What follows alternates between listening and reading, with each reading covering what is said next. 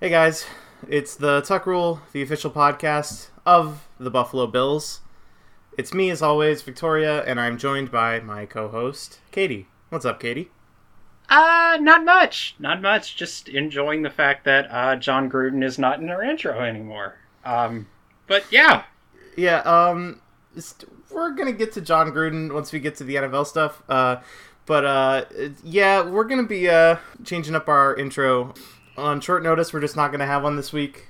Next week, I'm gonna figure something else out. There's got to be something else we can do. But yeah, original intro. Uh, farewell.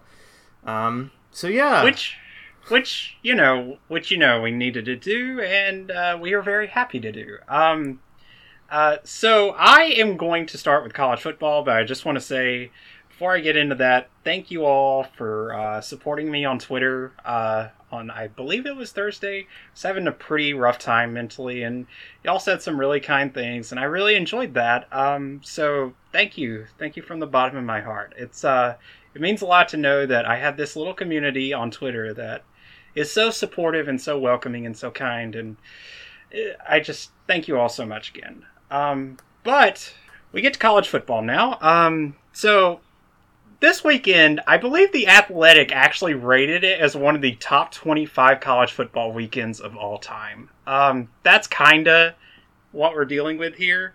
Uh, but we are going to start with some notable scores that we don't really want to talk about too much. Um, first off, number two, Georgia, 34. Number 18, Auburn, 10. Um, Auburn actually looked okay in the first half, threatened a little bit.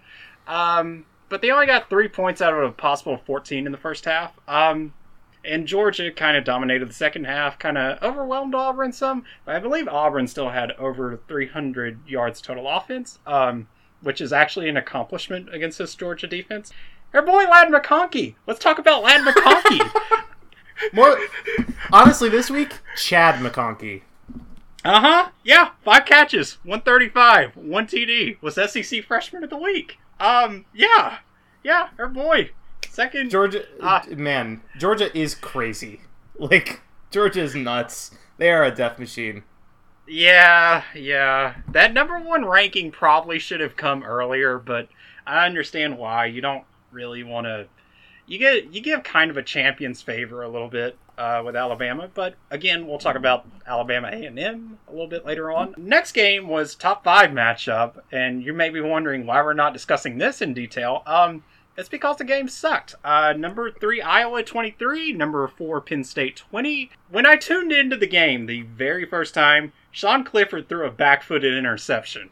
Uh, That's that's the kind of game it was, but he was actually their best offensive weapon. Uh, they, I believe they went up 14 to three at the end of the first quarter. Um, and then when Sean Clifford went out and uh, their backup Ta'Quan Roberson came in, ugh, it's it, it was terrible. I feel so bad for Ta'Quan Roberson because he on 21 attempts he averaged 1.6 yards per attempt. Uh, Yeah. that's Yeah, they killed him. They killed him. Like that's not good. Uh, yeah, he there was a there was a point in the game where I think they had already been backed up to third and eighteen, and they had two false start penalties, and it was like third and twenty eight inside their own ten. Um, that's the kind of day Penn State had after that. Iowa came back in the second half. They scored a touchdown off a backside corner route that was there. They won 23-20. Crowd obviously exploded. Um, I mean, it's like I said uh, last week. This was probably the worst top five game, or the least memorable top five game I've probably ever seen. There were I'm not sure if I've ever seen this many third downs in a game. There were 35. Oh my god. I didn't see. See, Victoria usually has the box scores in front of her, and I have the notes that I've taken. So, holy shit. Penn State was 5 for 16 and Iowa was 7 for 19 on third down. Oh my god. Oh my god. Just fuck the Big 10. Uh. this podcast is anti Big 10, That is especially this year. Uh huh. Yeah, and the bad thing is, is that both of these teams will be sacrificed to to Ohio State, who now actually looks okay now. But Yeah, Ohio State's good again. unfortunately, We had our fun. yeah, we did. In the Big Ten, uh, because uh, God has decided to smite us all for eternity. Uh, number nine, Michigan 32, Nebraska 29. Um, Michigan kind of dominated the first half. Got their ground going, ah, their ground game going pretty good. Uh, Nebraska's best offense, I always thought it was funny. Uh, so Adrian Martinez, our quarterback, just lobbed it up in the air, and if someone came down with it, fine. If they got an interference penalty, fine. But it was actually their most effective offense the entire game. it actually ended up working, and they actually ended up getting a 22-19 lead. Michigan had been up 19-7. Uh, both teams kind of trade leads in the fourth quarter. Um, Adrian Martinez ends up going on a quarterback run. He gets it stripped out. Uh, Michigan recovers. They kick the field goal. They win 32-29. The thing about Nebraska, they are at plus 46 in point differential this year. They're averaging over a touchdown a game better than their opponents in terms of point differential uh, against FBS opponents. By the way, I'm not a, I'm not even counting their FCS win. Nebraska's lost a lot of close games. You do kind of feel for Scott Frost, but still, they're 0 9 against ranked opponents. Ugh. I genuinely worry that Scott Frost is probably not going to last too much longer at Nebraska, which their athletic director Tom Osborne said if he can't make it work, who can? And we go out west uh, to the Mountain West. Uh, well, BYU's not in the Mountain West. They, I believe, will be in the Big 12, if I'm not mistaken. Who knows? Yes. Who knows? Uh, Boise State 26, uh, number 10 BYU 17. I believe BYU maybe thought that they had an outside shot at the national title. Uh, BYU probably could have won this game, but they fumbled the ball uh, three times. Two of them were in the second quarter at a time when Boise was kind of starting to find their momentum. Uh, Boise ends up scoring 23 unanswered. They end up getting the win here. Pretty routine win from the Broncos, which is actually kind of a surprise given they've been kind of mediocre this year. I believe they're only three and three even after that win. Um, Yeah. yeah, This is yeah, this is this is not good Boise State and I was baited I had vested interests in this game. Uh, I wagered on Mormons and I will never do it again. No. Well, the thing is that their offense wasn't. It wasn't terrible. I mean, I think BYU outgained Boise State by like hundred yards, but they still lost because they were like minus four in turnover margin. Yeah. Yeah. Um. So we get to uh my vested interest undefeated team, Wake Forest. My Demon Deacons went on the road to Syracuse, New York, and knocked off the Orange in overtime. Uh, but wasn't easy. Wake Forest made uh, Garrett Shrader, Syracuse quarterback, look like Johnny Manziel early. Like, I'm not kidding. This dude probably had multiple 10, 15, 20 yard scrambles. And Syracuse actually probably dominated the first 20 or 25 minutes of the game. Syracuse was up 21 10 at one point. I, I think the turning point, though, that kind of made this game more of back and forth and fair Wake Forest had a third and 23. They ended up completing the pass for a first down, ends up going in for a touchdown. It's 21 17. Both of these teams kind of trade back and forth until overtime. A.T. Perry ends up catching the winning fade route in overtime. Uh, and if you want to talk about a guy who uh, knew when to kind of come in at the right times, A.T. Perry, three catches, 135 yards, three touchdowns. Absolutely perfect. And of course, the last game I want to talk about Tennessee 45, South Carolina 20.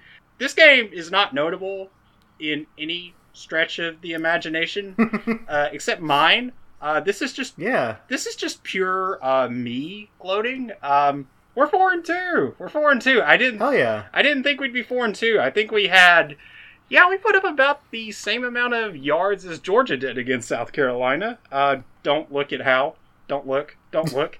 Oh, I'm looking. I'm looking right now. uh, it wasn't as good as the Missouri game, obviously, but I don't think anything ever will be. Uh, Victoria, do you want to hear what our next month looks like? Uh, I think I know, but why don't you hit me with it anyway? Okay, Ole Miss, number 13 at home this week. Oh, they a three and a half point underdog, which is wild. Uh, we're at Alabama for the third Saturday game, which is actually the fourth Saturday. It's been like that for a while. Then we go to number 11 Kentucky. Uh, Kentucky undefeated, playing well. I actually think that that's probably our best chance for an upset win. Uh, oh, cap it off. Nice game on November 13th against number one Georgia at home. That's our that's our next next four weeks. Um, yeah, uh, you know what, Tennessee, you still have a pretty good shot of going to a bowl, and uh, that's better than I thought that we would do. That's right. Um, that's right. At the start of the I season, love I, uh, I love the I love the Wii. The Wii like Victoria's Yeah, becoming a fan very quickly. I I love her to death for it. I wish I could say the same for the Bills, but I will be a fan of the Bills in the playoffs. So hey, why not? So uh, that kind of recaps the games that I don't think we'll get too in depth with. So when we started off this Saturday, we had two games at noon that we thought might kind of be interesting in Oklahoma and Texas and Ole Miss and Arkansas. Um, both of these games ended up being absolutely fucking batshit. And let's go Oklahoma, Texas, because I think there is so much to this game I want to discuss. Texas basically dominated the first quarter.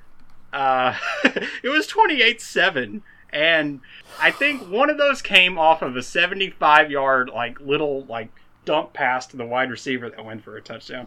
Another came from a block punt. I was kind of alternating between a few games, so I didn't see exactly how they got to 28. Texas had like a 96% chance to win at this point. Um, yeah. Yeah, so the turning point actually does come for Oklahoma when they bench Spencer Rattler. Yeah, he got benched for the second year of the row in the Red River Shootout. Uh, and they had a true freshman come in, Caleb Williams. Offense nearly took a offense took an upturn nearly immediately because I think he hit like a 66 yard touchdown run like after Yeah. right after he came in. Um Not a good look for Spencer Rattler for a guy who was getting like quarterback one in the 2022 draft hype. Um, yeah. oh, uh, we should stop crowning kids when they're 18 because they're five stars. But that's like a whole other like We rant I could have. I could, yeah, I could do Star Door discourse for days. Uh, for now, Oklahoma kind of turns this game around, but it's not immediate. I think. Uh, Caleb Williams plays okay, but it's still 41-23 late in the third. You'd expect Texas to pull it out. Uh, that is uh, not what happened. Um, Oklahoma scored 25 fourth quarter points. When you saw Oklahoma starting to close the gap, you kind of knew like oh, Texas might Texas this, huh? And that's exactly what they did. Um, I feel bad for Texas because there were some things that were just they did that that were amazing. Uh, Bijan Robinson had probably what I would consider a Heisman caliber run, uh, where he just like breaks like four or five tackles and like stiff arms a guy, cuts back across the Mhm. field, and I think he ran for like 50 yards on that play. But yeah, Oklahoma comes back and they end up getting a 33 yard walk off touchdown run from Kennedy Brooks. Just absurd. Like what the like how on how do you have a 33 yard touchdown run to win the game like as the clock's expiring? like what the fuck, Texas? Texas, what did you do? Oh my god. Um uh Oklahoma wins 55-48. Their season is pretty much saved. Um I think that they would have still had a chance at the college football playoff if they had lost. Some of these stats from individual players are just absurd. So Xavier Worthy, Texas wide receiver, nine catches for 256 yards and two TDs. Casey Thompson, 20 of 34, 388, five touchdowns, no picks. Um, Kennedy Brooks, the Oklahoma running back that won the game, 25 carries, 217 yards, two touchdowns. Um, uh, th- th- there's so much here. Like, I Yeah, it's I it's like I don't even like like when you let into this segment I was like where the fuck is she going to start with this game? Yeah. Like I don't even know how you talk about it. Like so much happened. Yeah, it, it just. Mm, there's just.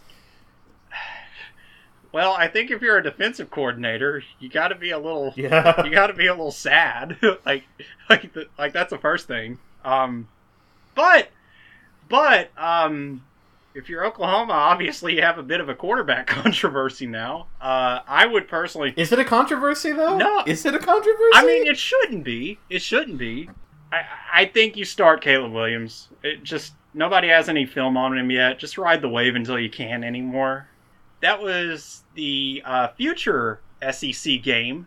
Uh, we had two current SEC teams uh, in Arkansas and Ole Miss, who both of them they got their asses beat last week. Uh, to put it mildly, this game was actually kind of normal uh, in terms of like it wasn't really anything like too too crazy. Um, Ole Miss was driving. They got a strip fumble by Ar- Arkansas had a strip fumble on him, uh, and from there it kind of unlocked the insane zone. Uh, uh, both of these teams were just trading offensive highlight reels for like the next 35 minutes. Uh, It was ridiculous. I talked about Hayden Henry and Bumper Pool, who were Arkansas's linebackers. They got fucking shelled in this game. And like the defensive backs for both of these teams, good God love them, God love them. Um, there was so much mossing in this game. That like Treylon Burks uh, had two consecutive mosses in a row. Identical mosses on like the same guy. Yes, yes, the exact the same guy on the same play. It was absurd. By the way, uh, Treylon Burks, he, you're gonna see him on Sundays. oh yeah, yeah. Obviously, there was no defense played in this game, and I think I might have overestimated Arkansas's defense based on what they did against A and M, maybe a little bit. But it makes me so happy to see both these teams like fun and cool again. Yeah, yeah. I I just loved how both of them played in this game. I I loved Sam. I loved Sam Pittman saying, "I'm not going to play for overtime. I'm going to play for the win." And I love that you know Ole Miss is, you know, Ole Miss. They have those powder blue uniforms. They look really nice. And Lane Kiffin, whatever you think about him, and I've, as a Tennessee fan, I've thought a lot about him. Uh, I, he's not dumb, obviously. He's a very smart football coach, but as a person, he just does things that are extremely funny sometimes. So, from that perspective, I, I am on the same page with Victoria. Both of these teams are fun. Offensive stats from this game, oh my god. 16 of 25 drives ended in a score, but uh, in the second half, it was 11 of 14 offensive drives in this half that ended with a score. yeah. Uh, 1,300 yards of total offense, nearly. Uh, Arkansas won the total yardage battle, 676 to 611. So, uh, good job, Arkansas defense, for containing that Ole Miss offense. Oh my God. Uh, KJ Jefferson, 25 of 35, 326, three touchdowns passing, 20 carries, 85 yards, three touchdowns on the ground. He had six total touchdowns in this game. Matt, Car- Absolute king. yeah, KJ Jefferson, he is always going to be one of my favorite college quarterbacks after this game. He went nuts. Oh yeah, he went off and like, oh my god, Matt Corral did too. Fourteen of twenty-one for two hundred eighty-seven yards. Like that's like that's Josh Allen against the fucking Chiefs. Like kind of. We'll get there. We'll get there. we will, we will, and I know Victoria will fucking make sure we get there. Uh, uh, yeah, uh, three passing touchdowns from Matt Corral, another rushing touchdown, uh, 287 yards passing, 94 yards on the ground. Um, I think you can kind of run out of superlatives to kind of figure out what this game was. It was, it truly was an all timer, and like I said, I, I, I love Sam Pittman for going for the win. I think Ole Miss did look like the slightly better team at the point where Arkansas went for it for the win. Um, so, you know, Arkansas lost. I don't think that they actually dropped in the poll because of it. I'm not sure. I'll have to look at They that. didn't drop far anyway. Yeah, they dropped four spots. That's, Oh. that's nothing. Uh, Ole Miss and Arkansas swapped spots. So Ole Miss, Arkansas went from 13 to 17, and Ole Miss went from 17 to 13. They just were like, "Yep, let's swap them in and out." There we go. Yeah, I, I, I do get it. I mean, it. Eh, but honestly, I'd I'd almost call that like a tie game where you just don't move, or you just don't move them. I guess, but you kind of have to. That was the noon slate. The 3:30 slate was fine, but then we get to the 8 p.m. CBS game, and I thought, why is CBS wasting one of their two 8 p.m. slots that they get a year on Texas A&M, Alabama? because I thought Texas A&M was totally fucking dead. Like, Um, this is one of the few games this week that I was able to watch because I, uh, as has been established on this podcast before, I get out of work uh, on Saturdays at 10. I was following this game closely at work, so when I got home, I was able to watch the rest of it. Um, oh, wow. Uh-huh. Oh, wow. Speaking of quarterbacks who have written who have written themselves into my heart, Zach Calzada is like he might never start a game again, but he is a legend forever. Oh, yeah. he has ascended to the Stephen Garcia plane of existence. Fucking Stephen Garcia. Fuck. Um, also, he was incredible. And, he like, was. No, no, you're right. not even a joke. And like, Calzada is a true freshman, and he has a lot of football left to play at Texas A&M, and I think we're probably going to see him for a long time still. Um, yeah, and it's weird because A and M fans they had booed him and they had said, "Oh, he's the worst quarterback. He's the worst starting quarterback I can ever remember at Texas A and M," um, which that's interesting. But but yeah, he was Yeah. tw- twenty-one of thirty-one, two eighty-five, three touchdowns, one pick, including winning the game, leading the game-winning drive. I I I feel like some of this Bama is a little uncharacteristic. I think this year there were a lot of really weird, dumb penalties that they committed, um, and quite a few coverage busts too. I, their first touchdown, I think, to Wydermyer, if I'm not mistaken, that was a coverage bust. That was in cover three. Alabama, basically, to give you kind of a ten thousand foot view of how they play defense, they they have uh, cover three as their base, but they pattern match. Uh, that's just a fancy way of saying they play a zone where they, where you know you have certain rules for who takes certain people as they go off the line of scrimmage, and it is it is fairly complicated, I'll say. Um, and you can kind of see that Bama's defensive backs, eh, they're not quite to the same level that they were. Uh, haven't been able to shut them down. Uh, I believe Alabama kind of noticed that. I, I feel like A and M got a lot of throws to the flat too. Like I don't believe like Alabama. I feel like ran like a lot of three sky, which basically tells like everyone to kind of drop into hook flat or hook curl. So yeah, they were up 24-10 at half.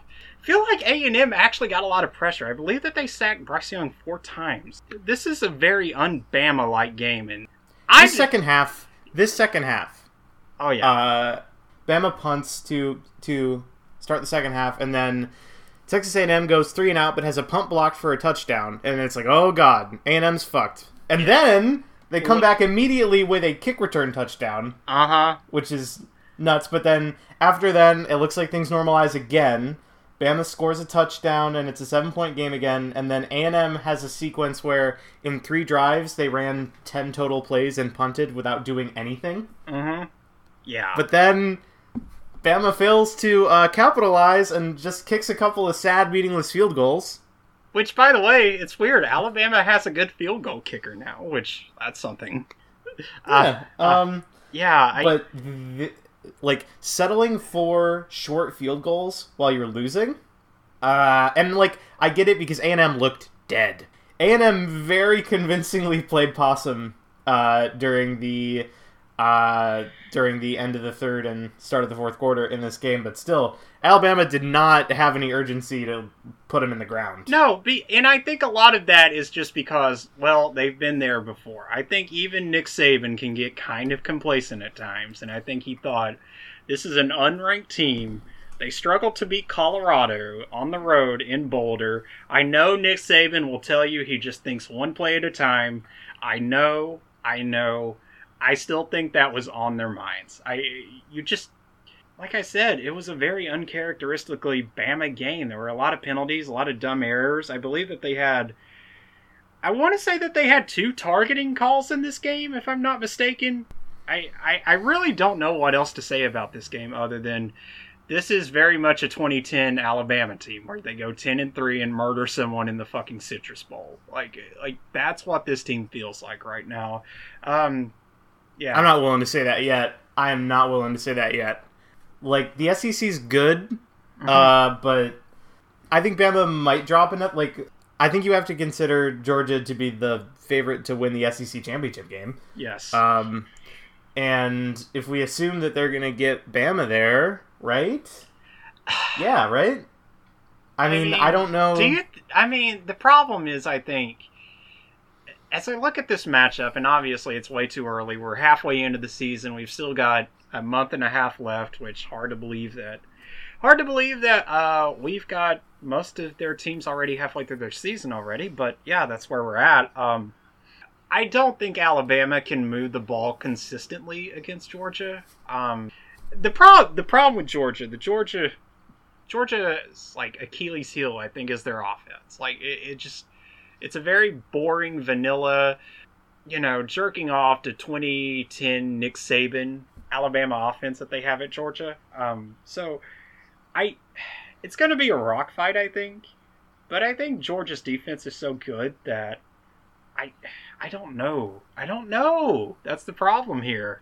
Bama, though, uh, I mean, they're still ranked fifth. I think they're still definitely going to be in the mix. And... Yeah, I mean, I don't think it's not that they're not in the mix. I just think that, like, I feel like that they'll drop one to, like, maybe Arkansas or something. Um, that that feels like something that could happen. Um, you know, just because of a dumb game that goes, you know, not your way, like that sort of thing. That's kind of what I feel like. Yeah, I'm I'm looking at their upcoming schedule, and they got Mississippi State, Tennessee, LSU, so that's three wins. Well, uh, four wins, New Mexico State, Aggies. why? Aggies, why did you agree to that? Um, and then they finished the season hosting Arkansas, and then at Auburn. And this is a weird Auburn team, but I'm not. I don't know. This Auburn team could either of those games. Yeah, the Sovereign team I think could go either way in that game. I think that there are two losable games in Arkansas and Auburn just yes, th- that's my take on it. Um, but yeah, because this is a longer episode, we we we kind of we had to make some sacrifices. Uh, we were going to talk about the Cum Bowl. Uh, UMass and UConn, two winless teams. Uh, UMass dominated that game. Uh, the only thing I want to say is UConn is playing Yale up next. Uh, this is not a good Yale team, by the way. Uh, they're two and two, and they've lost to Holy Cross and Dartmouth. Um, ESPN's FPI gives uh, Yale a 59% chance of beating UConn. Um, um, oh UConn, yeah. Oh, UConn won a power conference. UConn won a power conference. yeah, and they're and they'll be underdogs against Yale. Oh, by the way, this game is also on CBS Sports Network at noon. Uh, if you're a real sicko, um, but to to move things along a little bit, uh, every week we have a segment where Victoria tells us what the fuck Presbyterian did this week. Um, the reason we do this is uh, they have Kevin Kelly, uh, Presbyterian does, the coach who never punts. They're an FCS school in the Pioneer League. I know Victoria is very excited and uh, has a little bit of optimism for Presbyterian this week. Maybe a bit. Um, so Presbyterian lost again, guys. Uh, 38 to 30 this time to Morehead State. Uh-huh. Um, uh, Presbyterian made the game close at the end, but uh, you know, like hanging and looking somewhat respectable against another Pioneer League team is progress. Ren Hefley threw the ball 80 times in this game for the Blue Hose. Oh my god! I believe both of the I believe both the completions and attempts mark are FCS records. Um, I'm fairly sure that's the case. 50 completions, 80 attempts, 4 touchdowns, and 3 picks for Ren Hefley. The running game did not do much at all. Um, some of these names on, like, just Presbyterian has some A plus names. Their leading receiver in this game is named Jalen Witcher, like the video game. I don't know what's going on there, uh, but yeah, you have Jalen Witcher. You have Delvecchio Powell is the starting running back. Yeah, I'm not sure if there's that much to say about Presbyterian this week. No, um, no, but, but hey, it's nice to shout them out. Yeah, and it's not as bad as they looked in the first in their first conference game. So, uh, two and three Presbyterian Blue Hose. Hopefully, they'll get their conference win at some point this year. Yeah. Um, and with that, let's move to the NFL. And kind of at the start here, uh, we have to. uh, we, we, had to sort of. Oh gosh. Oh. We had to rewrite the show kind of at the last minute because all this Jon Gruden stuff dropped on Monday night. And I think that we could certainly go as deep as we went on Urban Meyer here, but there just isn't that much to talk about, and it's way more certain what's going on. This also all started and then like got wrapped up and like it in it felt like an hour. So just a wild story. Uh, last week, it comes out uh, after the Raiders lose to the Chargers. It comes out that in an email in 2011, uh, Jon Gruden um, used racist tropes to describe uh, DeMaurice uh, Smith with the NFLPA. I'm not going to repeat those because it's pretty gross, but uh, yeah, not good. So that comes out, and then he basically manages to successfully sidestep it um, by saying that he didn't that he didn't remember that he didn't remember sending it. First of all, gross, and he shouldn't have done it. Um, He said he that- didn't have a racist bone in his body. Like that that's the most racist white person trope I've ever heard.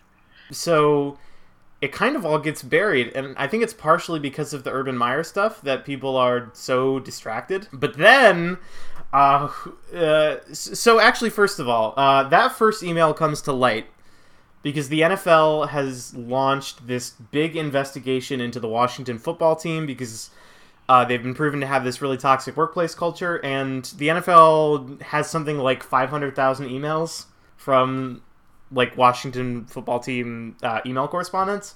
Uh, and Jon Gruden sent this to Bruce Allen, uh, who was a uh, executive with Washington for quite a while. And whoever leaked that was clearly uh, not happy uh, with the lack of coverage because we got another yeah, big drop This yesterday. is yeah, this is uh I don't know if it's worse, but it's certainly it's there's a lot more of it. Um I don't even know where to start. Um so all of these things are racist, uh transphobic, uh homophobic. He makes fun of Misogynist. yeah, yeah, just all the all the really terrible things you can think. Um, he calls Goodell um, a certain homophobic slur that starts with an F and ends with a T that you could probably uh, guess. Um, calls him an anti-football pussy. Gave Jeff Fisher shit for drafting Michael Sam, uh, drafting uh, as quote unquote queers. Makes fun of Caitlyn Jenner in 2015. Uh, mad that the Washington football team would have been forced to change their moniker. That was another thing that was mad about. Says that Roger Goodell should be, quote, in a concussion protocol tent after backing the players on some of the criminal justice and social- social justice reform issues, I think. Um, yeah, this is. I, I feel like. I think I- also go ahead. want to make sure that we hit this. Uh, Gruden also advocated for Eric Reid to be blackballed from the league uh, for protesting during the national anthem. He disapproved of Goodell's emphasis on safety, which he believed was scaring parents into steering their sons away from football. So this is a fucking mess, and it all drops on Monday night, like at the start of the Monday night football game. Within like an hour, uh, well, first of all, By the within- second quarter, he was out. By the way, Yes. The New York Times reports all this, uh, and then within 30 minutes, a report comes out saying that the NFL is basically going to keep leaking shit until the Raiders do something about this. Uh, do something about this means uh, have Jon Gruden no longer be employed by them, and Jon Gruden apparently resigned, or at least that's what uh, at least that's what was stated to have happened. Uh, so, in the span of an hour, Jon Gruden went from having successfully dodged uh, a racism scandal to uh, not being the head coach of the Raiders anymore. Yeah, I guess I do want to say it is very disheartening.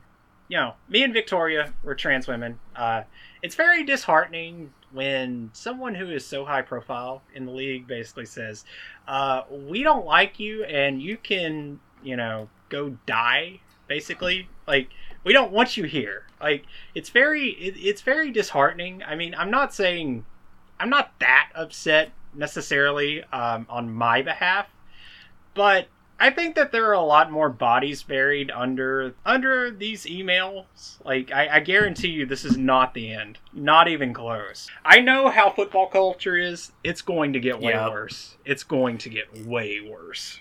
And uh, it's it's very curious that the NFL is sitting on 500,000 emails, and so far they've used those emails to to like end Jon Gruden's career, probably.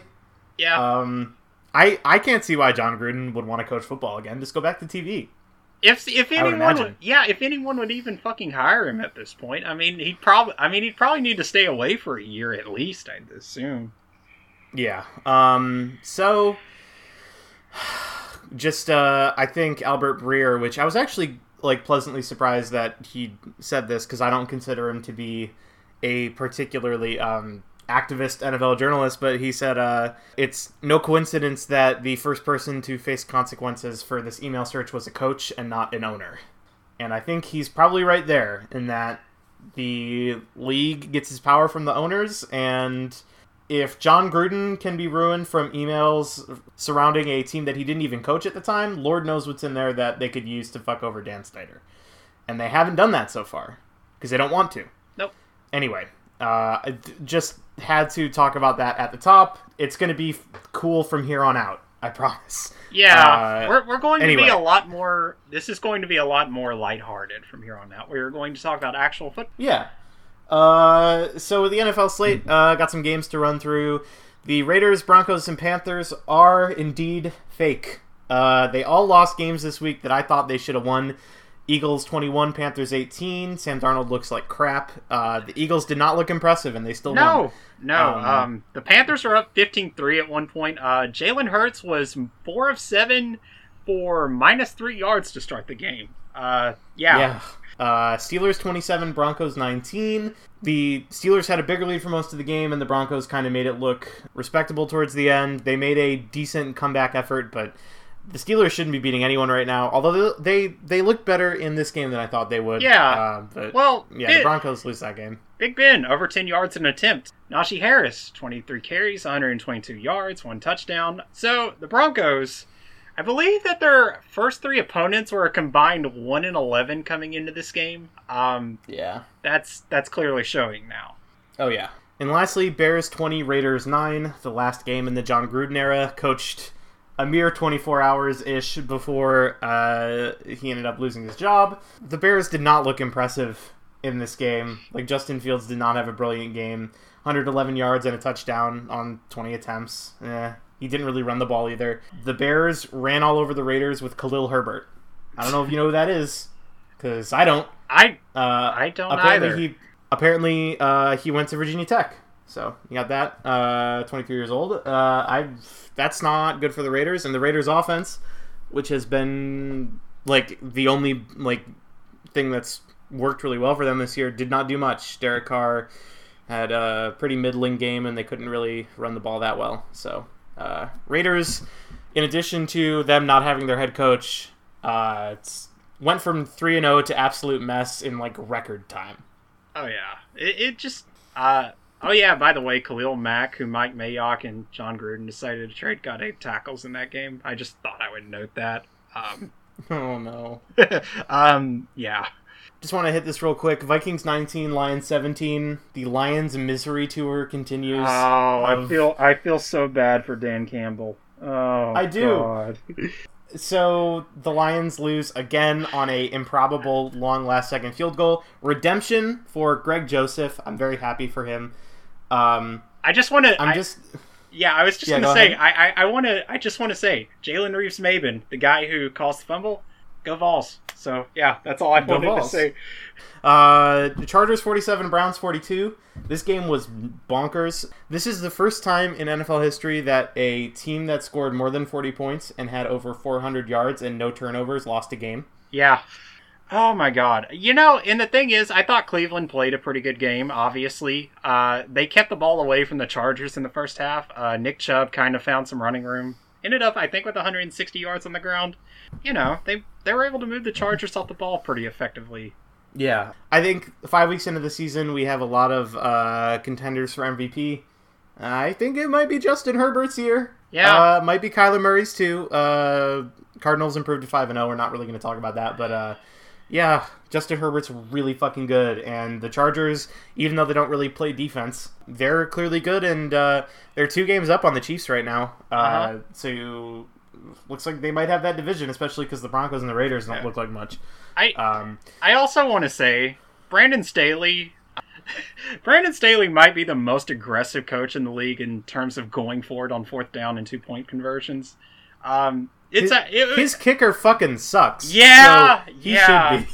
I mean, Vis, missed, Vizcaino is not it. yeah, he missed two fucking extra points, so I get it. Um, yeah, uh, fourth quarter, 41 points and eight lead changes. Uh, that's just Yeah, this, this game was nuts. So, lastly, uh, we're probably gonna talk about this a little bit longer. Uh, maybe Ravens 31, Colts 25. This game was ridiculous. The Colts had a 19 point lead in this game as late as with like 17 minutes to go. With like two minutes left in the third quarter, the Ravens were driving down by 18 or 19. Sorry, it was 22 to three. Um, yeah, this game was fucking wild. Um, Yeah. uh, Lamar did not do much for the first 45 minutes or yeah, Yeah. 40 minutes of this game and Yeah. then he, he and then he blacked out. Yeah, he just went off. I feel like the Colts actually had a pretty good game plan in the first half. Um, they were doing like a lot of things where they just walked like six guys like just straight up to the line of scrimmage and just told their back five like, "We'll get the pressure, just hold them off as long as you can." Um, so they did well for the first 45 minutes of the game. Um, Lamar Jackson though, the Colts have a problem. I think they only had three cornerbacks on the entire roster, and they were starting a guy who, uh, well, they weren't starting. They were playing a guy who they literally just called up to the practice squad or from the practice Yeah. squad this week. It was Mark Andrews, 11 catches, 147 yards, two touchdowns, and, and, two, and two crucial two point conversions. Yep. Hollywood Brown, nine catches, 125 yards, and, and two touchdowns. Hollywood's having his best pro season by far, so that's very nice to see. But uh Jesus Christ, Indy.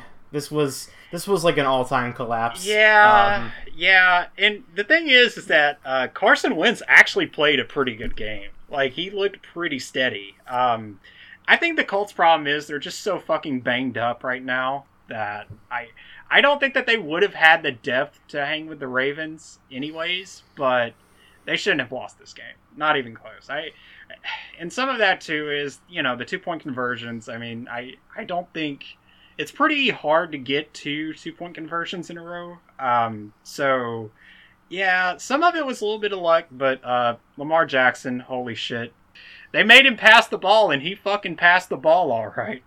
Lamar went 37 for 43 uh, for four touchdowns. He also added 62 yards on the ground. Uh, bonkers performance. Lamar Jackson, good at football, turns out. Um, Yeah, but so, you know, you know, we're gonna we're still gonna hear stories about well, can he throw against cover three? That's Ka- Katie, I, Katie, I think the NFL's figured out Lamar Jackson. oh, oh, I can't wait for that one next year. Anyway, we have two big ticket items here. First of all, Bengals Packers. um, go ahead, Katie. What a fucking game this was. Um, Um, okay, so so I, this game, um, so Mason Crosby kind of gets us started here. Um, you know, Aaron Rodgers, Davante Adams, they had a pretty big game, but that's not the story here. Uh, Mason Crosby trots out. They're going to kick a 36-yard field goal with uh, 2:14 to go. It's 22-22. Uh, he misses a 36-yarder. Uh, I can't remember exactly how he missed it, but I remember being shocked, like, "Oh, that's unusual." Uh, okay, hold on. Oh, Just just pause. Going into that kick, he had made something like 20 or 27 consecutive field goals. Just have to point that out. oh my god. So Bengals drive uh, a little bit upfield.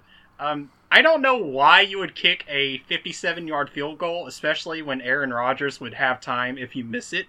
Uh, but that's what uh, Evan McPherson did with the uh, Bengals. Uh, he was the hero last week against the Jags. He hit like a pretty easy chip shot. Uh, this was a 57-yarder. He missed it. It hit the upright. um, Green Bay took over at the 47. Aaron Rodgers got it to Davante Adams, I think, on a corner route for 20 yards, if I'm not mistaken. Uh, it might have been a seam route too. Um, so it's 33. Mason Crosby gets a second chance. Uh, he misses it from 51, uh, and we're going to overtime. Uh, oh lord. if you're keeping Joe tally, Burrow yeah, I was going to say, if you're keeping tally, we've had three missed field goals already. So the Bengals get the ball to start the second half, or not the second half. To Start Bengals off- get the ball to start overtime, um, and Joe Burrow immediately throws a very strange interception to Yeah. a linebacker. Just, yeah, just I, puts it right in his breadbasket. Yeah, I I called it the um yeah, he got hit with the orb of confusion from SpongeBob. That that's kind of what this interception was. Uh, whew, this, this one was just ooh, lord. And then the Packers rather than try and uh, score a touchdown, well, I mean, I guess they tried, but they didn't try very hard because in three plays they went back five yards. They're like, okay, Mason, we know that you missed uh, those last two kicks, but uh, give it a try. Mason Crosby misses his third field goal in about five minutes of game time, It may have, which has to. yeah, it may be shorter than that. like, Um, I don't know if that's a record. It might be a record. oh my So, Bengals get the ball back.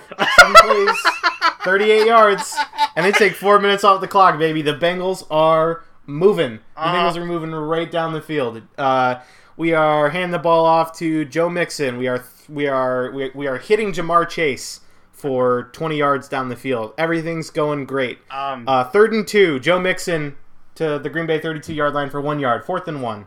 they should. This is only a 49 yard field goal. He's got this, Katie. He's got this. Yeah, um, no, he doesn't. Uh, so, um, oh my god, this is the funniest miss of miss of them all. Um, he kicks it from 49. This field goal, I think, kind of like sails, like it goes within a yard or two of the upright, um, and it hits the flag on the. Uh, it was wide left, and it hit the fucking flag. I've Um, never seen that in my life. not me either. I, I've been watching football since 1994, um, and I've never seen that before. Um, so the really funny part about this is he's celebrating. He's celebrating because he thinks he thinks it's good. He thinks they've just won the game. His, I, I believe his holder is also celebrating with him. Um, and then Oh, it, it's so brutal. five five straight missed field goals. You will you will never see that happen again. It it, it, it, it, it can't happen again. It cannot happen again. Apparently, this was the first time it's happened since 1991, and I and I I want to know what game that was. Um, so, oh god. Um, so it hits the flag. Uh, uh. Anyways, the Packers drive. Uh, Mason Crosby gets one last shot. He hits this one finally uh, after five missed field goals in a row.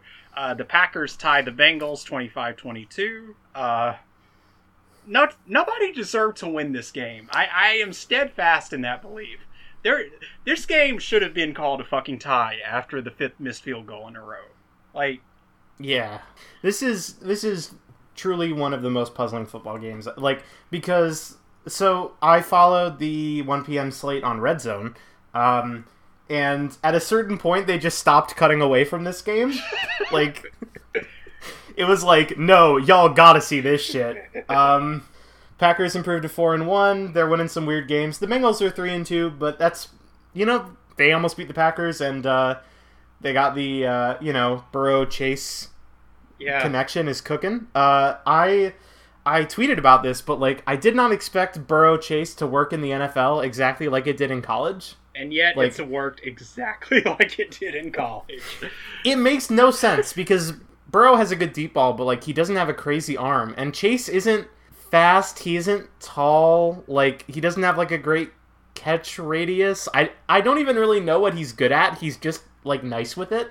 Yeah, like like but in the NFL I was like well there's no way that a weak armed quarterback and a slow wide receiver can just hit these deep balls and it's working it makes no sense um it's fun though. Ja'Marr Chase is on pace to like equal Justin Jefferson's 2020 which is nuts especially after that preseason it's very nice to see Yeah, um I agree. It, it, it's. I think this Bengals team is actually kind of fun to watch sometimes. Sometimes. yeah uh well there's one game left to talk about Oh gosh. Um, Victoria, I know is on fucking cloud nine after this game. What I tweeted after this game was, "I'm going to inject ketamine into both my eyeballs and die." How are y'all feeling? Holy fucking shit! The Bills dismantled the Chiefs at Arrowhead. Yep. I oh god, I don't. I have no idea where to start with this. Other than, I think I'm just gonna read Josh Allen's um, stat line versus Patrick Mahomes. Hit me. Josh Allen goes 15 for 26 for 315 yards and three touchdowns. Oh my. and he adds he adds 59 yards on 11 carries and a touchdown. Patrick Mahomes goes 33 for 59 for 207, 272 yards, two touchdowns, and two picks. Allen threw half as many times as Mahomes did and had 40 more passing yards. I I feel like I feel like every deep ball that Josh Allen hit in the first half went for like fucking 50 or 60 yards and a touchdown. Um, it was it was nuts. Like Allen threw the ball for more than 40 yards, I think four times in this game, and every single one connected. Oh my god. Uh, the Bills ran 54 plays and the Chiefs ran 79. The Bills out the Bills outgained the Chiefs by 40 yards.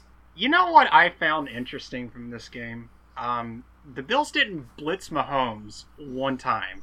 On Once 50, on 56 dropbacks. This has apparently happened in a Bills Chiefs game before, and it's the only other time it's happened. Yeah, last year the Bills game plan against the Chiefs and the Bills lost four games all of last year, and two of them were to the Chiefs, and neither one was pretty. But their plan last year was we're gonna sit in cover two, and we're gonna blitz four. Like you know, we're just gonna send our four down defensive linemen, and uh, we're gonna try and get pressure with four. And last year they could not do it. Uh, this year they could do it because Gregory because Gregory Rousseau is somehow good as a rookie, even though he's played like 20 total games at defensive end in his life. It doesn't make any sense that he's as good as he is right now when he doesn't have pass rushing moves.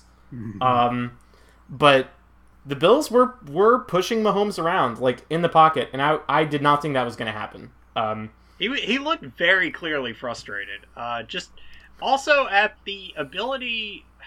I don't think he had many downfield opportunities too. I know he none. Yeah, I know that one pass to Josh Gordon. That's the only one I can remember from that fucking game. Uh, oh yeah. yeah, like I guess there was one to Mecole Hardman uh, in the third quarter, if I'm not mistaken. But those are the only two I can actually remember from that game. Um, the longest completion was 26 yards in this game. Yeah. The weird thing about the rhythm of this game is that is that it's the exact opposite of how Chiefs games normally go, which is the Chiefs, whenever they did manage to score, it was like an eight minute drive, and they're like biting in like five yard chunks and converting third and fives with like seven yard passes they could not pass deep. The Bills literally they were either in cover two zone or cover two man eighty percent of the time. Yeah. In this game. Yeah. And I noticed they just said yeah. pass the ball, pass the ball, Patrick, and it didn't and it just couldn't it, it didn't work for them.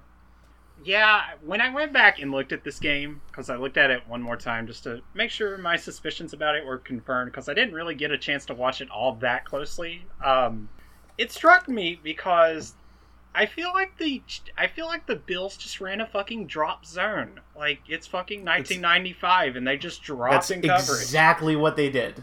They did nothing interesting on defense for a second. Like I will say though, uh, they played more man than than than they normally do. Like the Bills' standard defense is a very vanilla cover three zone defense, which is why Tre'Davious White gets paid so much money. He's he's not really like a he's a good man corner, but he's a great zone corner. And like Levi Wallace is a good zone corner, but we all kind of thought that he couldn't really hang in man. Um, and he and he did give up the touchdown to Byron Pringle, but like they were in cover two man like 25% of the time. And on third downs, they they like locked up the Chiefs. I've I've, I've not seen the Bills lock up teams in man coverage since like I don't fucking know. Jim Schwartz was the defensive coordinator oh in God. in 2014. Like the Bills just don't do that with McDermott there. It's like a like pretty purely zone team. But uh when Levi Wallace was asked to play man and like the Bills used their like weird lanky special teams ace safety corner Siran Neal on Travis Kelce in man coverage, and it didn't always work, but like it, it kind of works. Yeah, it worked enough.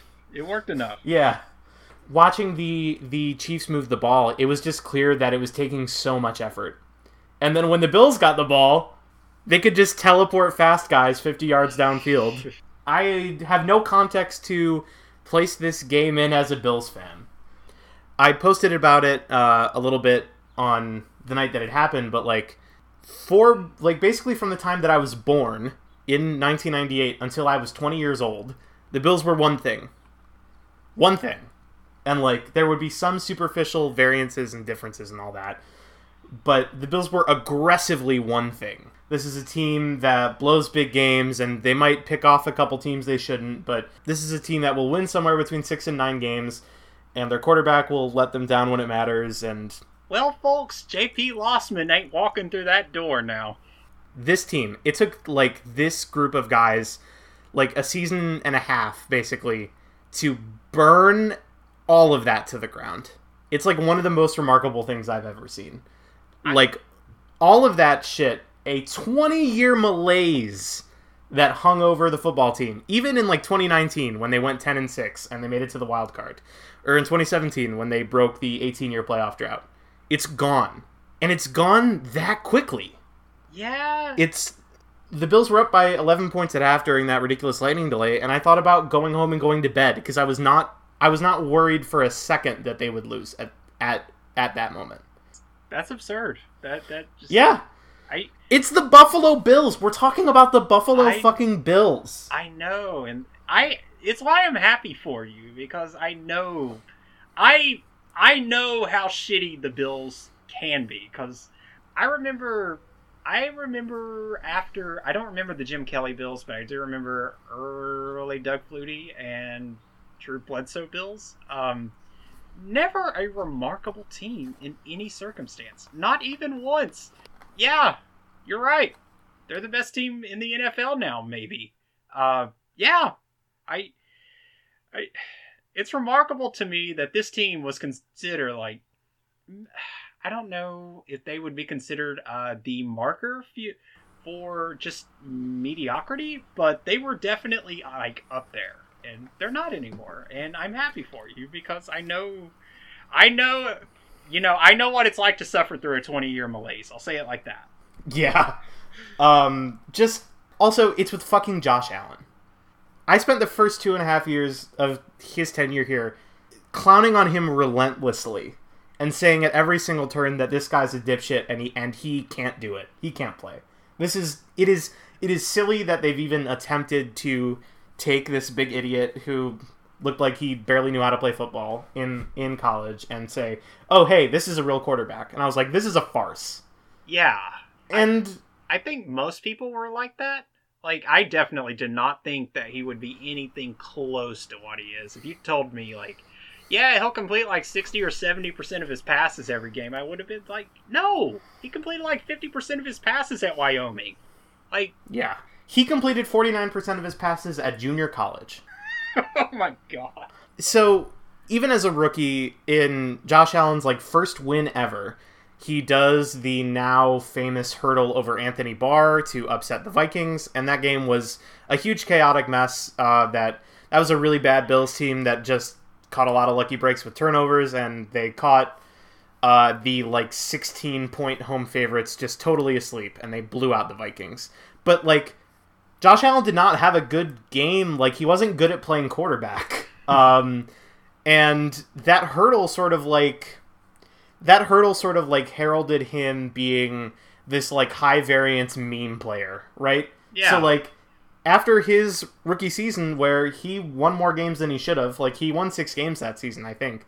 And he wasn't really doing much of anything that looked NFL quarterback like. So like that hurdle like Bills fans being so obsessed with that hurdle was like the ultimate cope. Here's this quarterback that can't play, but look at him jumping over a linebacker. Isn't isn't that cool? And then for him to d- break out the hurdle for the first time in four seasons to like convert a key third down that was required to ice the game as a part of like the best drive that he's had as a as a bill which included like so much stupid schoolyard bullshit that he's great at but also like genuinely brilliant quarterbacking. It is too perfect for him to announce himself with a hurdle at first and then once he's arrived be like look i can still do all that dumb chaotic shit but i'm good now I, it it, it's, i have it's beyond is- words. I, I I cannot believe any of it happened.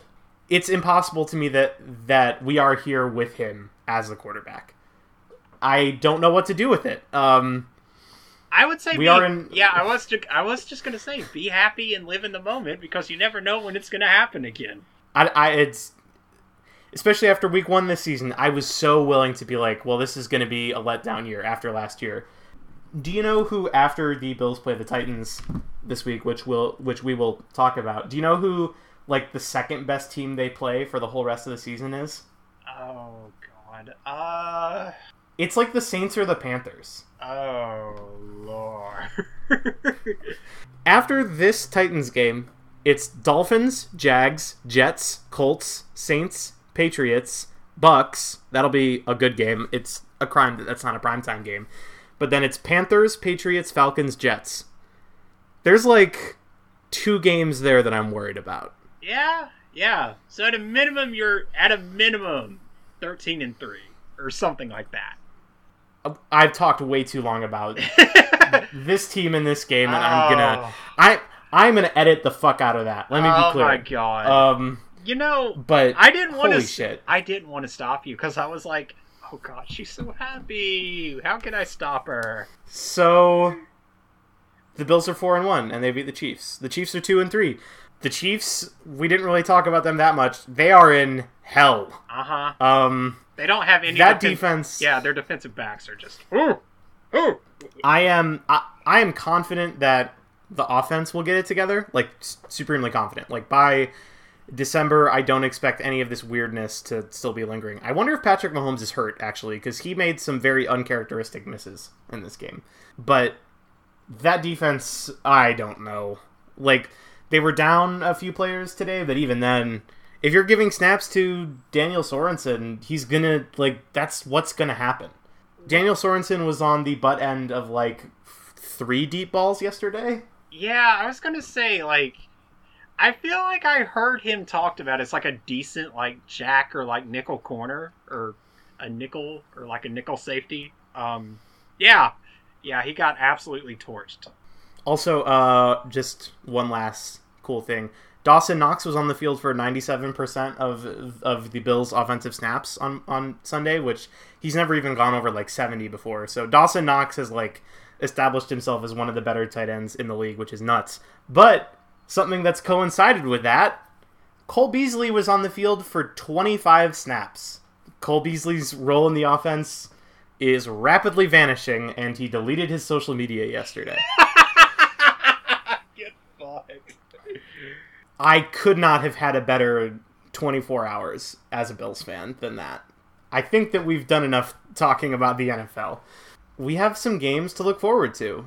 Um, Katie, why don't you talk about the college games real quick? Uh, this college slate's a little weird. I there are a couple of games that could be ostensibly kind of good. Um, uh, Oklahoma State, I believe, goes to Texas. Uh, Oklahoma State's undefeated.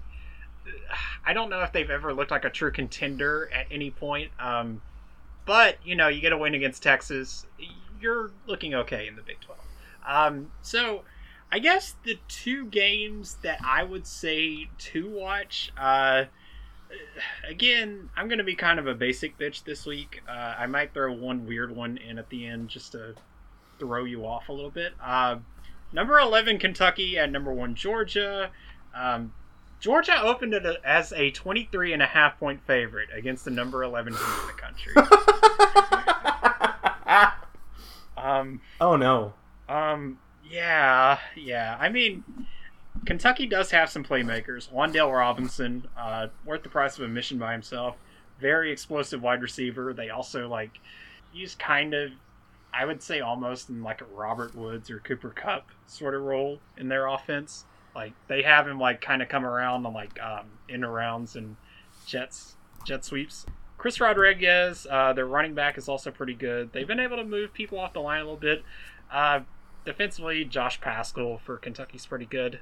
Still don't know whether JT Daniels or Stetson Bennett uh, will be starting this game, but I don't think it's going to matter. And honestly, for all the clowning I've given Stetson Bennett, he's played pretty well. He's he's done what he needs to do in this offense, which is manage the game, make maybe one or two throws that a high level college quarterback probably should make, and just you go later on in the night. Uh, TCU is at number four Oklahoma. Um, OU is 11 and a half uh, point favorite, but you know, they've been kind of flirting with a disaster a lot of this year, and eventually it will catch up with them. I TCU is not good, but they're good enough for Oklahoma to lose to. I'll put it like that. TCU's three and two. I, am struggling to remember what their losses are, but yeah, like I mean, they just lost to Texas Tech. I I think you might be a little higher on TC than I am. Yeah, but it's still weird. It, it's still for me like one of those games where Oklahoma could absolutely lose it. Um, and I guess like the one that I don't have on the script, but the one that is kind of weird, uh, Hawaii versus Nevada.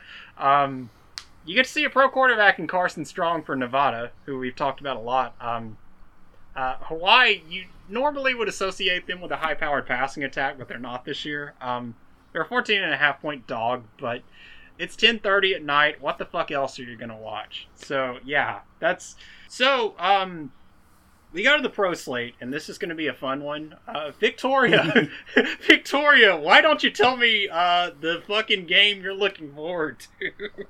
Bills at Titans on Monday night. it's the Tuck Bowl, bitch. Oh um, my god. Yeah. This is the so Tuck Bowl. Uh, this is going to be a fun one.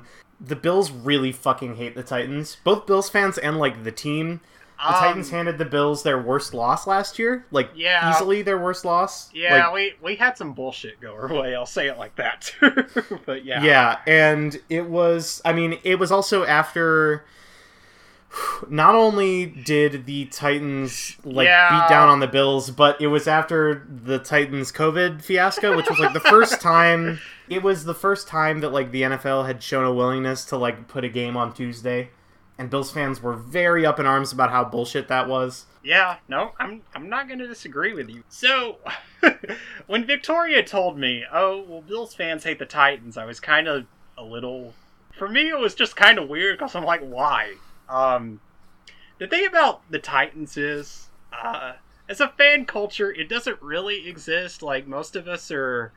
I feel like most Titans fans are Tennessee Volunteers fans and Alabama Crimson Tide fans who just don't have. I cheer for my do. Blue Vols. I uh, cheer for my Blue Vols on Sunday. Uh huh. Yeah, that's that's pretty much it. Even though Knoxville, by the way, uh, big Colts and Broncos area for a very obvious reason. Uh, a lot hmm. of Colts fans here. You can probably guess why. Um, yeah. Apparently, Buffalo's opened as a four and a half point favorite on the road, which yeah, that, yeah. that, that seems about right. ESPN's got them five and a half. I'm not sure which sports book that they have. Oh, the, the I think they have Caesars. Through. Yeah, they have okay. Caesars, and and I think I checked it yesterday, so it could have changed. But yeah, I I actually thought that the Bills would be favored by a little bit more. I just the Titans. I I, I don't I don't know what to make of this team. Still, it's a very this team. Derrick Henry can like run the ball well, and Tannehill can like get like those deep play action passes. Um, the offense runs amazingly. Our defense, though, is just beyond terrible, and they will get gashed very badly. Um, James Robinson, the Jaguars actually could have gashed us very badly, and uh, they just took James Robinson out. Uh, by the way, uh, quick little side note: Urban Meyer said that he lost track of how many touches James Robinson got uh, in that game against us. Um, that's not good, but yeah, so we have the Tuck Bowl. We would do a Tuck Rule Manning cast, but I think Victoria has to work. Yeah, unfortunately, yeah. Um, just I have two final notes. First of all, this is going to be really emotional for the Bills because this is this is one of the four losses that they took last year, um, and after beating the fuck out of the Chiefs, which must feel just incredible after losing to them twice last year. I think that they might be a little uh, they might be a little like too high strung and emotional for their own good.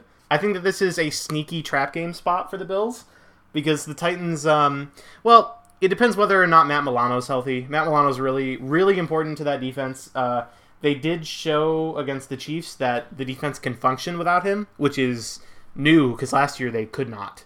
Um, when Matt Milano was out of the lineup, the defense was pitiful last year. Um, I think this is either going to be a surprising trap game sort of game where the Colts win by or where the Titans, sorry, win by like 10 or the Bills are going to nuke them into oblivion. Um, yeah. I'm gonna be Because- off Twitter for this game. Um, so direct all direct all your complaints to um, not me. Uh, I know I'm Direct like, them to me. Yeah, I'm I know I'm like one of five Titans fans that actually exist. Uh, so yeah, yeah, I can't wait for this game though. It'll be fun. It'll be fun. Yeah. So, with that, a mega tuck rule has been concluded. Uh, we went real long today. I'm not sure how much I'm going to edit it down to, but this is almost certain, certainly going to be our longest show ever. So that's fun. But there was a shitload to talk about. so um, I think that makes sense. Um, you could find me on Twitter at dirtbagqueer. Uh, if you need to know uh, how old Tremaine Edmunds is or how many years he's been in the league, hit me up. Hit me up because uh, I can let you know. Katie, where where can the folks find you? I am at Kates of Heaven on Twitter. Um, you will see me manically college football posting on Saturday. On Sunday, I don't really. I tend to do a little bit of NFL posting, not much. Um, and during the week, I shit post a lot. Uh, some about trans stuff, some about football stuff, and a lot about just um, being a fucking idiot. So, yeah, if you like that, Uh, that's where I'm at. Yeah. Um, you can follow the show account at Tuck Rule Pod on Twitter. Um, for various news and updates, uh, occasional shit posting. Um, we officially endorsed the Cum Bowl this week. um, so that's cool. This is the only football podcast brave enough to to talk about cum. And uh, I think with that, oh, actually, real quick, uh, if you're on uh, Apple Podcasts, uh, five stars, maybe drop us a review. Uh, and again, our our podcast in particular is glitched, uh, so you can literally only rate us five stars. Don't even try the other options; they don't work.